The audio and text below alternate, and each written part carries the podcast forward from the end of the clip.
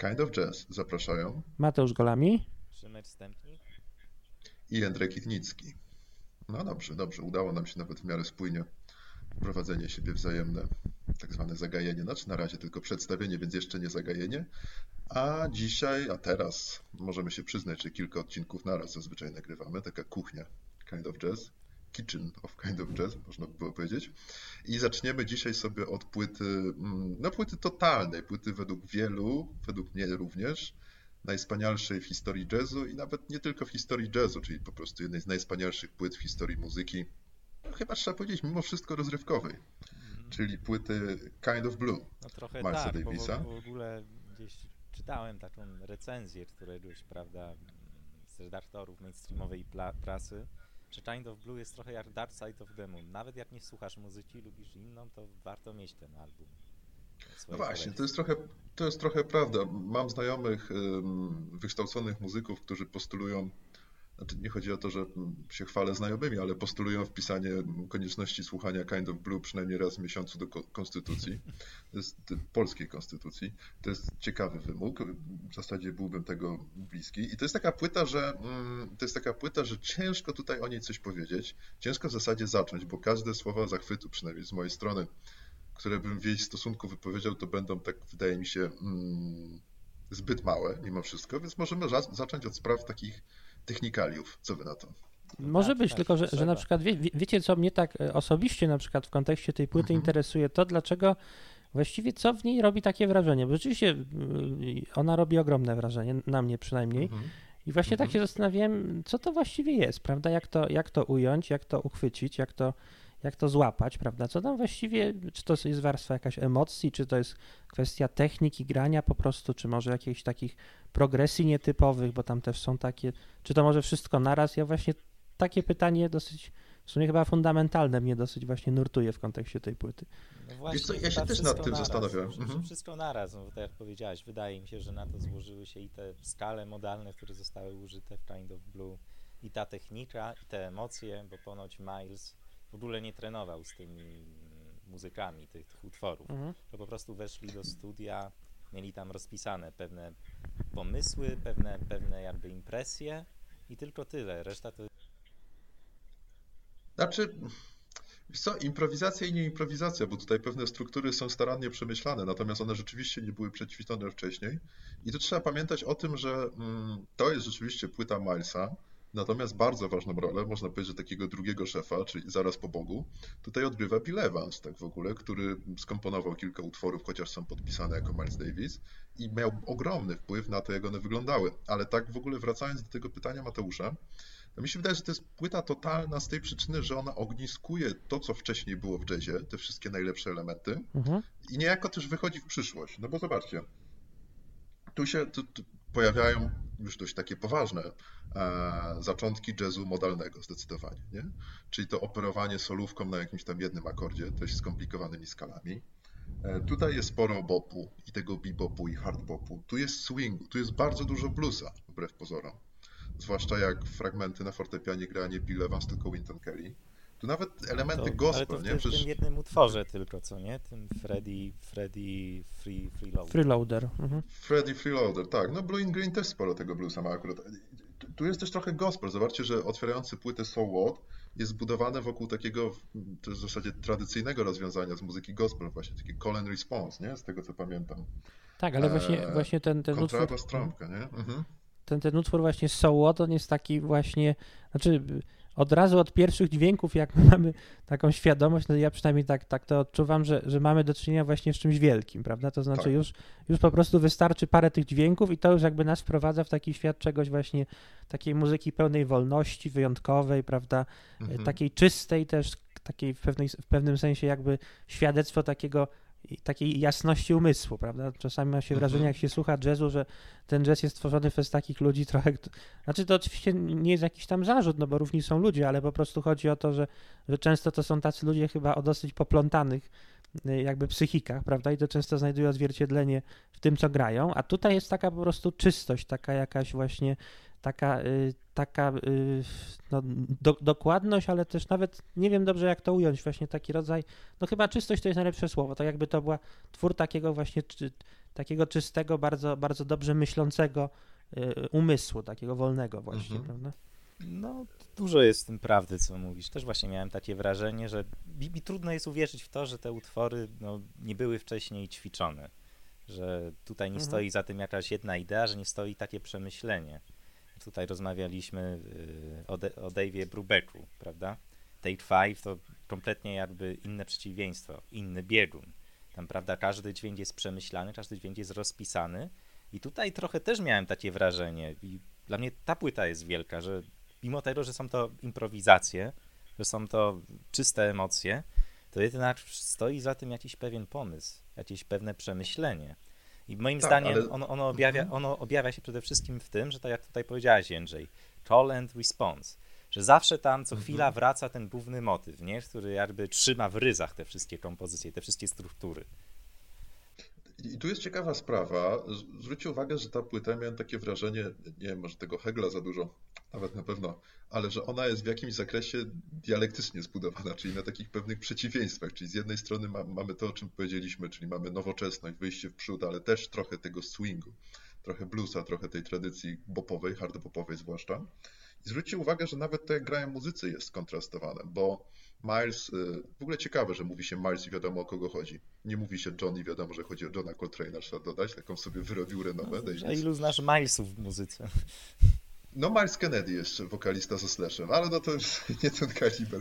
E, I, i, i- Miles i Bill Evans grają chłodniej, grają nawet trochę tak kulowo, natomiast to jak gra John Coltrane i Cannonball Adderley, to są takie wybuchy, nie? To są kaskady czasami takich zupełnie namiętnych dźwięków, czyli tutaj to też jest w jakiś sposób zróżnicowane, że zupełnie inny pomysł do podejścia tych grania solówek. Coltrane takie energetyczne, a Miles i Bill Evans właśnie bardziej takie zachowawcze, stonowane, kulowe właśnie. Czyli to jest jakby kolejna taka synteza, nie? która z tych dwóch różnic powstaje na tej płycie. Tak. W ogóle ja też mam trochę wrażenie, że ta płyta tak bardzo dobrze pokazuje, że nie trzeba grać efektownie, by grać pięknie i cudownie. No bo wiecie, no Mhm. tutaj wszyscy zachwycamy się nad geniuszem każdego z tych muzyków. Ale czy tutaj każdy pokazał jakby swój geniusz techniczny, zagrał coś, czego nikt by inny nie zagrał? No, znaczy pod względem technicznym, tak? No, no moim zdaniem nie, no. Jako tako te, te utwory, te improwizacje są proste w swojej strukturze. Ale no, Pewnie, No. pewnie tak. I, i, I to w ogóle, no jakby posłuchać na przykład, bo Coltrane wydaje mi się, że był takim wymiotaczem saksofonu, ale jakby posłuchać Milesa, to, to nie jest jakimś bogiem trąbki, nie, nie jest jakimś najwybitniejszym trębaczem technicznie w historii. Myślę, że byli sprawniejsi od niego. Tak, to manualnie. prawda, to prawda. On, Mhm. myślę, y, właśnie nawiązując do tego, do tego, co mówisz, on, on miał taki rodzaj, y, zresztą y, mówiono, że on po prostu źle dmucha w tą trąbkę, to znaczy on, on po prostu miał jakieś takie uni- brak umiejętności technicznych, ale właśnie, znaczy technicznych związanych z pracą z dźwiękiem jakby. I Mhm. oczywiście to, to było widać, że, że ta jego trąbka jakoś taki, ten dźwięk był taki zduszo, zduszony, stłumiony często, jakiś taki Mhm. właśnie jakby gdzieś z oddali się trochę wydobywający nawet. Tak, tak, Ale, tak, tak, ale z tak. drugiej strony właśnie no, no jest jakaś, jakaś taka, taka osobista nuta w tym, co gra, prawda? Taka Mhm. furia czasami, ale to w pozytywnym tego słowa znaczeniu jest taki rodzaj właśnie takiego zaangażowania osobistego, prawda? I to myślę, że, że jest bardzo ciekawe na tej płycie, w ogóle w całej twórczości Milesa Davisa, bo, bo to jest przecież, no jazz jest bardzo abstrakcyjną w sumie muzyką, prawda? I ciężko jakby kojarzyć go na przykład z jakimiś, nie wiem, osobistymi przeżyciami czy doświadczeniami twórcy, a tutaj właśnie wydaje się, że, że y, jakoś to się udaje chyba, to znaczy, że, że jakby y, my widzimy gdzieś tutaj tego samego Milesa Davisa, samą gdzieś jego osobowość, prawda? Jakiś rdzeń Mhm. jego osobowości, pomimo tego, że, że uprawia taką sztukę zupełnie abstrakcyjną, która wydawałoby się nic z- właściwie z nim jako człowiekiem wspólnego nie ma. Tutaj jakieś połączenie moim zdaniem jest, bardzo tajemnicze, dla mnie też nie, nie do końca zrozumiałe, ale ja je, tak mi się wydaje, przynajmniej dostrzegam. Mhm. Tu jeszcze powiedziałeś dwie ciekawe rzeczy, bo rzeczywiście to brzmienie jest nieprawdopodobne na tej płycie i do tego może powrócimy. A jeżeli chodzi o samą trąbkę, to później wydaje mi się, że późny Tomasz Stańko trochę osiągnął takie brzmienie. Mhm, mhm. Bardzo zbliżone, nie? Do tego, co, co Miles, też takie przytłumione. Ale to jest ciekawy trop, bo tutaj w ogóle jest pewien rodzaj takiego E, ja mam wrażenie e, takiego dystansu, właśnie tego umysłu ogarniającego całą muzykę, ale jednak mimo wszystko zdystansowanego wobec niego. To Mhm. nie są takie solówki, w których oni się zatracają, zwłaszcza Miles. Tutaj zawsze jest to trochę tego spojrzenia z boku, a na takim poziomie fizycznym może to tłumaczyć fakt, że ta płyta była dość specyficznie nagrana, bo było dość mało mikrofonów w studio, tam 6 czy 7, i muzycy stali w dość dużej odległości od tych mikrofonów, co niejednokrotnie mówi się, że takie specyficzne, jakby głębsze brzmienie spowodowało, nie? że ten, ten dźwięk nie jest taki atakujący później przy odsłuchu, tylko właśnie jest trochę taki zdystansowany. Mhm. A co sądzicie o samej perkusji na tej płycie? Podoba wam się, nie podoba? Ale tak, nie mówię tutaj już, no, zapomnijmy o tym, że ta płyta jest arcydziełem. Co, tak, co, są, co sądzicie o perkusji na tej płycie? To jak gra perkusja? Jimmy Cobb, tak, perkusista w ogóle, powiem Ci szczerze, że to jest jedna z tych płyt, w której aż tak bardzo nie zwracam uwagi na sekcję rytmiczną. No i właśnie tak I- samo. Mhm, to, Tak, no, i tak, tych, tak. tych trzech solistów jakby, nie? Takie, takie pierwsze skrzypce, powiedzmy, dla mnie grają, szczerze mówiąc. No tak, no właśnie trochę mam problem tutaj z tą perkusją. Może dlatego, że nie wiem, ostatnio częściej słuchałem Coltrane'a, często słuchałem takiego jazzu bardziej awangardowego. No trochę, trochę jakby no, oczekiwałbym czegoś więcej od perkusji na takiej płycie. Może więcej jakiejś improwizacji, więcej jakiejś, No tak. wiecie, no, takiej, takiego bardziej kolorowego grania. No bo jednak tak jak że- mówicie, no tutaj jest, no chodzi o solistów, chodzi o tą muzykę. Gdyby była inna perkusja, ta płyta nie byłaby może tak genialna. No właśnie. Mhm. Tak, ale myślę, że musimy też pamiętać, że to chyba takie czasy, kiedy jeszcze perkusja nie była takim bardzo autonomicznym instrumentem w jazzie w ogóle i w ogóle w, mu- w muzyce, prawda? Więc jest też cięż, ciężko mówić o tym, żeby ta perkusja mogła jakoś tak bardziej autonomicznie zaistnieć na tej płycie. To dopiero jakby chyba późniejsze czasy przyniosły taką, takie wyzwolenie perkusji, prawda? To prawda, to no wcześniej tam były pojedyncze fragmenty, gdzie Gene Krupa szalał w koncertach, zwłaszcza Benego Goodmana i miał tam zawsze dostawał swoje 5 minut, ale to było bardziej na zasadzie, że dostawał, żeby się wyszaleć tym solo perkusyjnym, a później wracał do dość standardowego grania w tych takich tam big bandowych klimatach. I tu jest ten problem, bo to Szymon słusznie zauważyłeś, że zarówno Chambers, jak i, jak i Jimmy Cobb, Chambers, kontrabasista wspaniały zresztą, oni się tutaj nie pchają na pierwszy plan i chyba słusznie, bo skoro mamy do czynienia z trzema takimi solistami, których wrażliwość po prostu aż się ulewa na tej płycie, w tych dźwiękach, e, to wydaje mi się, że to jest jedyna rozsądna decyzja, która powoduje, że ta płyta jest jednak mimo wszystko spójna, że ta sekcja rytmiczna tutaj jest jednak wycofana i tak zupełnie wycofana i może nie tak bardzo skomplikowana. Tak, coś w tym jest. W ogóle jeszcze chciałbym powrócić na chwilę do, e, do, do, Bi- do Billa Evansa. No, Fenomenalnie tutaj gra. To po prostu co, to, co robi z tym fortepianem, no, no znowu powiem to, co powiedziałem, że tutaj nie ma żadnej efektowności. Tutaj nie ma żadnego za bardzo popisywania się. Po prostu Efekciarstwa. takiej efekciarstwa, zasadzie, tak. Mhm. on wchodzi, robi swoje i każdy dźwięk no, nie, zam- nie zamieni się go na żaden inny, co nie? To świadczy Mhm. o wielkości pianisty, że potrafi się świetnie wpasować w całą sekcję, potrafi świetnie zaistnieć wtedy, kiedy musi, a schować się też wtedy, kiedy musi. W ogóle cała ta płyta jest idealna pod tym względem. Każdy, do, każdy dokładnie wie, kiedy przestać solo. Każdy dokładnie wie. Tu też ciekawa sprawa, jeżeli chodzi o pianistów, bo w jednym utworze na tej płycie zagrał inny pianista niż Bill Evans. Zagrał Winton Kelly i są dwie teorie, czemu zagrał Winton Kelly w utworze Freddie Freeloader. Krytycy lu- lubią powtarzać tę taką mm, teorię, że on grał bardziej blu- bluesowo, zdecydowanie grał bardziej bluesowo od Billa Evansa i że z takiej przyczyny Miles zdecydował się właśnie, żeby Winton Kelly, bo mu pasowało do klimatu taki bardziej mm, bluesowy fortepian akurat w tym utworze. Natomiast prawda, prawdopodobnie, prawda, prawdopodobnie jest y, o wiele mniej taka poetycka i bardziej brutalna, bo wygląda na to, że ten utwór napisał brat Wintona Kelly'ego, mało popularna zresztą osoba, i postanowił ten utwór sprzedać Milesowi, ale tylko pod takim warunkiem, że na nagraniu zagra jego brat, Winton Kelly właśnie. Eee, ale tutaj z drugiej strony rzeczywiście jest coś takiego, że to jest taki utwór trochę inaczej skomponowany on ma bardziej właśnie tego bluesa w sobie. I ta gra Kelly'ego, takiego pianisty bardziej niedbałego, trochę bardziej efekciarskiego niż Evansa, jest takim przełamaniem, nie? Dość szybko następuje na płycie, bo to chyba drugi utwór. E, I trochę innego takiego klimatu wprowadza, natomiast wszystko ciągle nadal pozostaje spójne. To bardzo ciekawe dla mnie było właśnie z tym, z tym fragmentem granym przez, przez Kelly'ego.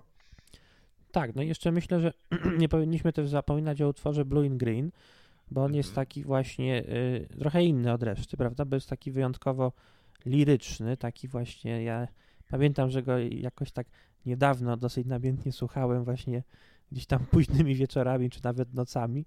I właśnie, właśnie gdzieś mi się tak dobrze komponował z tą, z tą porą taką, gdzie, gdzie już ulice są puste, właśnie miasto gdzieś tam zamiera i tak można sobie, można się zanurzyć właśnie w tej nocy. No, oczywiście ja z perspektywy mieszkania raczej, ale, ale jakbym wyszedł, to myślę, że też by się tego dobrze słuchało. Więc to, to rzeczywiście taki utwór też, też faj, fajny w tym sensie, że, że taki też y, protoplast, tam może za dwie słowo, ale jeden z takich takich właśnie może pierwszych utworów Milesa, takich bardzo lirycznych, prawda, takich mniej, mniej właśnie takich, mm, no, nie wiem, kulowych, prawda. Wybuchowych, Tak, tak. wybuchowych, Mhm, mhm. mhm. A tu, tutaj jest właśnie taki, taki rodzaj liryzmu, który gdzieś tam potem się rozwinął w tym jazzie europejskim, prawda, późniejszym. W Stanach jakby nie znalazł chyba takiej kontynuacji, a tutaj taka właśnie perełka, bardzo taka subtelna, liryczna, y, romantyczna też, no to bardzo, bardzo też fajny kawałek muzyki moim zdaniem. W ogóle też mam tak, takie wrażenie na, na temat tego bluesa na tej płycie. No bo z jednej strony ma się wrażenie, że to nie jest czysty blues, co nie? Tak ina, inaczej sobie kojarzymy muzykę bluesową w jazzie, czy tą muzykę rockowo-bluesową. Ale tutaj rzeczywiście te wszystkie jakby skale, zagrywki, albo to, co powiedziałeś, Andrzej Cole and Response, to są wszystko, to jest wszystko, wszystkie rzeczy charakterystyczne dla bluesa. Także no, niby, niby nie bluesowe, najbardziej chyba bluesowy kawałek dla mnie to All, all, all That Blues, tak? Tak się nazywa. Coś w tym stylu. Tak, tak, no. tak, tak. Ale no, te, ten blues tutaj jest, ale ten blues, tak jak cała płyta, tak jak wszystkie dźwięki są trochę wycofane. No rzeczywiście, może to tworzy tajemniczość tej płyty. Może dlatego jest taka dobra, że ona jest taka niejednoznaczna. Co nie? No tak mi się właśnie wydaje, że ona w sobie skupia bardzo szeroką paletę inspiracji, paletę odczuć i tego. No ja Wintona Kelly'ego w tym fragmencie najwięcej tego bluesa słyszę, ale tu jest jeszcze jedna rzecz. Ja zawsze słuchając tej płyty mam takie wrażenie, Miles tu gra w ogóle mało, od tego zacznijmy. To nie jest przeładowane dźwiękami trąbki zdecydowanie płyta. Tu mogą się wyszaleć zarówno Adderley, jak i Coltrane, no i Evans oczywiście. Ale zwróćcie uwagę, tam panowie grają solówki, to jeden, to drugi, to, to, to trzeci i nagle wchodzi z pojedynczym dźwiękiem Miles. Zawsze miałem takie wrażenie, słuchając tej płycie, wchodzi z tym pojedynczym dźwiękiem, dmie w tym trąbkę swoją i nagle się staje cisza i słychać tylko jego kompletnie, nie? Jakby unieważnia te wszystkie dźwięki wcześniej, mówi, dobra, dosyć, teraz ja. No, jak to lider. Sposób, tak, ale nie robi tego w taki sposób, wiecie, jakiś taki narzucający swoją wolę, tylko po prostu ten dźwięk od, od pierwszej sekundy, od pierwszej tam milisekundy, nie wiem czy jest milisekunda się mówi, w której on wchodzi w tą swoją frazę, wszyscy jakby naturalnie oddają mu pole, nie? Nie macie takiej, ja takie wrażenie. Bo- że bo to tak świadczy o tym- Od razu się podporządkował Tak. temu, Tak, chociaż to nie jest- efektowny. To świadczy o tym, jak genialnym muzykiem jest Miles, bo on wie, kiedy przerwać komuś. Do, dosła- on przerywa dosłownie w takim momencie, w jakim ta solówka powinna się skończyć, co nie? Tak, to No. prawda. To, to zdecydowanie prawda. Mhm. Tak, ale to jest też ciekawe, że on, on y, właśnie, to jest, to jest bardzo takie psychologicznie ciekawe spostrzeżenie. Rzeczywiście, że on tutaj nie stara się dominować, prawda, tylko rzeczywiście jakby y, y, no, za pomocą tej, tej swojej rzeczywiście ogromnej umiejętności, talentu, jakiegoś takiego, jakichś takich ogromnych, ogromnych właśnie możliwości, on po prostu no, nie musi jakby tutaj nic nic wiele robić, to znaczy nie musi jakby Mhm. wchodzić w taką rywalizację, prawda, taką Mhm. powiedzmy samczą rywalizację muzyków jazzowych, tylko po prostu wystarczy, że, że jakby y, nawet w taki sposób y, lekki, taki nawet niezobowiązujący, właśnie nie rywalizujący Mhm. zagra i to jakby powoduje, że, że inni tego słuchają, inni się temu przypatrują i, i nikt nie czuje się jakby tutaj właśnie, nie wiem, jakoś, że, że to jest mu narzucone, prawda, czy jakoś zdominowany. Mhm. Po prostu on, on się czuje, każdy się czuje jakby, jakby jak u siebie, prawda, słuchając tego i Tak. potem automatycznie muzycy wchodzą po kolei, prawda, i się, i się tworzy taka wspaniała rozmowa muzyczna z tego. No rzeczywiście, to, Mhm. jest, to, jest, to jest od strony, myślę, psychologicznej, ja nie znam się na psychologii muzyki za bardzo, ale, ale myślę, że jak ktoś się tym zajmuje, to by też, też mógł to coś ciekawego powiedzieć. Tak, takie, takie świadectwo y, manif zamanifestowane, ale nieoczywistymi metodami takiego niekwestionowanego lidera na tej Mhm. No zresztą w ogóle w całej karierze chyba Milesa chodziło mu głównie o to. Chodziło mu głównie o muzykę. Nie o to, żeby zagrać jakieś wybitne solówki, nie żeby pokazać siebie, tylko muzyka była najważniejsza w jego muzyce. To, to, to zdecydowanie prawda, tylko y, on też jest, widzicie, genialny kompozytor, genialny aranżer, fantastycznie słuchający ludzi, ale też taka, y, takie przywództwo, nie? Tutaj coś, coś, coś takiego i to chyba tylko też, może nie tylko, ale też dzięki temu ta płyta tak brzmi, jak brzmi. No to, to wspaniała sprawa jest, na, naprawdę, za każdym razem się zachwycam. nad, nad, nad Kind of Blue i, i to czasami Duan Allman, gitarzysta, taki prosty bluesowy gitarzysta, którego bardzo lubię, stwierdził, że kiedyś przez półtora roku w swoim życiu słuchał tylko tej płyty, bo ona jest uzależniająca. I, i wejście mhm. w ten klimat mm, no powoduje, że później sięganie po jakiś inny klimat jazzowy jest takie trochę się wydaje nie na miejscu. Nie macie takiego wrażenia czasami? Przynajmniej ja tak trochę odczułem, nie? że to jest jakby wszystko później jest to taki jest punkt odniesienia absolutny, że każdą płytę później się porównuje do tego Kind of Blue. No w tej stylistyce przynajmniej. Znaczy ja bym się, ja bym się tutaj nie, nie, nie zgodził w tym sensie, że po mhm. prostu e, dla mnie jazz to jest też paleta bardzo różnych emocji, prawda? I oczywiście mhm. Kind of Blue, no Kind of Blue to jest dla mnie taki trochę, nie wiem, no e, w ogóle Miles Davis to jest dla mnie taki bach trochę muzyki jazzowej, prawda? Czy w ogóle muzyki XX wieku. Taka właśnie niekwestionowana postać, niekwestionowany lider, wielki, wielkość tego, tej, tej, tej mhm. muzyki, ale z drugiej strony on tutaj na przykład operuje też na pewnej takiej palecie emocjonalnej, która, która jest no, dosyć taka, y, no, jest, jest bardzo, bardzo ciekawa, ale, ale też wpisuje się w pewien, pewną tradycję nurtu, prawda? I ja na przykład też bardzo sobie cenię muzykę, która właśnie jakoś y, od tej strony emocjonalnej, takiej psychologicznej inaczej oddziałuje, prawda? Na mhm. przykład, nie wiem, bardziej bardziej może być, y, czy, czy właśnie liryczna, czy bardziej taka egzystencjalna, czy taka bardziej mroczna też w pewnym sensie. To wszystko są bardzo, bardzo takie, y, prawda, ludzkie, ludzkie emocje, więc, więc po prostu mhm. każda, każda z tych każdy z tych gatunków, podgatunków jazzu powiedzmy, czy każdy z wykonawców jakoś prezentuje inne, inne podejście, inne, inne, inne obszary penetruje powiedzmy ludzkiej Jasne. psychiki, mhm. prawda? I to myślę, że, mhm. że jakby Miles oczywiście, no ciężko żeby powiedzieć, że ma monopol, ale myślę, że no, zrobił coś bardzo ważnego dla historii jazzu i to, to widać. A, a ja porównam tę płytę do literatury może. I dla mnie Kind of Blue to jest trochę taki Hamlet. Czyli jakby taka książka, którą zabierzesz na bezludną wyspę Możesz ją czytać nieskończoność, słuchać nieskończoność w tym przypadku i zawsze odnajdziesz w niej coś nowego. Zawsze znajdziesz jakiś inny dźwięk, który przeoczyłeś, jakiś, nie wiem, jakąś inną emocję, która ci umknęła i właśnie coś takiego jest kind of blue, co nie? Że, że zawsze coś odnajdziesz. O tyle ciekawsze w tej płycie, że mimo wszystko to jest wszystko podane w przystępnej formie. Mhm. To jest muzyka, której po prostu się słucha. To nie jest jakieś takie, że trzeba jakiegoś.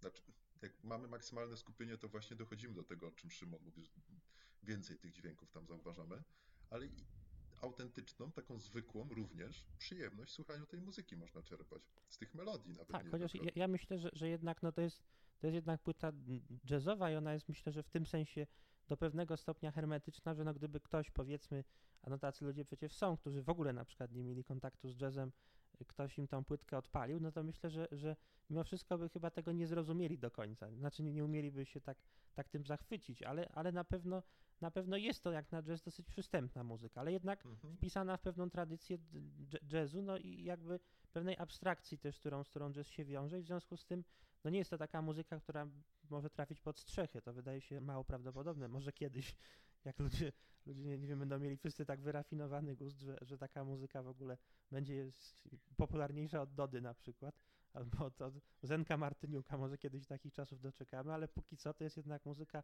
dosyć, której dosyć mało osób słucha, prawda? No okej, okay, ale przynajmniej mam wrażenie, że nikomu na pewno nie będzie przeszkadzała, jak już zostanie puszczona. Mhm. Że nie jest tak nachalna jak inne kompozycje jazzowe. Tak, tak, tak, tak. Nachalna, nawet niekoniecznie narzucająca, nie? Bo niekoniecznie to musi być pejoratywna, ale ona właśnie przez to wycofanie, to co Mateusz mówił, rzeczywiście wpisana w pewną tradycję, ale też otwierająca tradycję tego jazzu modalnego. No to można powiedzieć, że Milestone płyta Milesa oczywiście była taką mm, pierwszym tym jazzem modalnym, ale tutaj chyba to jest ten, taka pierwsza płyta jazzu modalnego, która a, spotkała się z reakcją świata i właśnie tego świata wyszła ze względu na swoją popularność. Dość dużo, dość dużo. Tak, w ogóle... Tylko 200 dolarów dostali za... to trochę jak y, ten, jak ten gitarzysta w y, Wish You Were Here w Pink Floydzie. Jak on miał, Jędrzej? Ten, co śpiewał Have a Cigar. Tak, Ben Harper, nie? On też dostał tylko 100 dolarów i dziękuję za to nagranie. No, no. A, y, jeszcze jedną mam taką myśl o tej płycie, że mam wrażenie, że ona pokazała, jak powinno się improwizować. Że jak, wyglądają dobre, dobre kompozycje, w których improwizacja gra ogromną rolę. To znaczy, jest ten motyw przewodni, który co jakiś czas powraca i tak jakby to wszystko porządkuje, te, te wszystkie improwizacje, modalne czy niemodalne. No i ta płyta jakby to usystematyzowała i wytoczyła nowe ścieżki w tym gatunku improwizowania. No chociaż to improwizowanie jest dość nietypowe, bo tak jak mówiliśmy chyba parę minut temu, jest głównie oparte na jednym akordzie i wariacjach wokół tego akordu, z tego co, co się orientuję, co nie jest takie typowe i nie było takie, takie standardowe wcześniej przed tą płytą. No, ponoć żaden z tych muzyków tak nie improwizował w tych skalach modalnych. Mhm, mhm, No ale no, mhm. no właśnie dlatego, dlatego to brzmienie jest takie ciekawe, tak? Tak, to, to w pełni prawda. No dobra, Kind of Blue. Czy o tej płycie jeszcze coś można powiedzieć? Pewnie można, ale czy warto? Warto posłuchać. Warto posłuchać. My- Myślę, że może jeszcze ktoś inny powiedział coś na pewno ciekawego, ale chyba my już wyczerpaliśmy możliwości. Swoje Tak, własne. tak, tak. Tak, to, to prawda. Także Kind of Blue, Miles of, Ma, Miles of Davis, już chciałem. Miles Davis oczywiście. E, no to, to, to nawet, wiecie, nie tak ten byłoby polecać tę płytę. Po prostu jest mus jej posłuchać, a my chyba bardzo dziękujemy. Dziękujemy bardzo. Dzięki, do usłyszenia.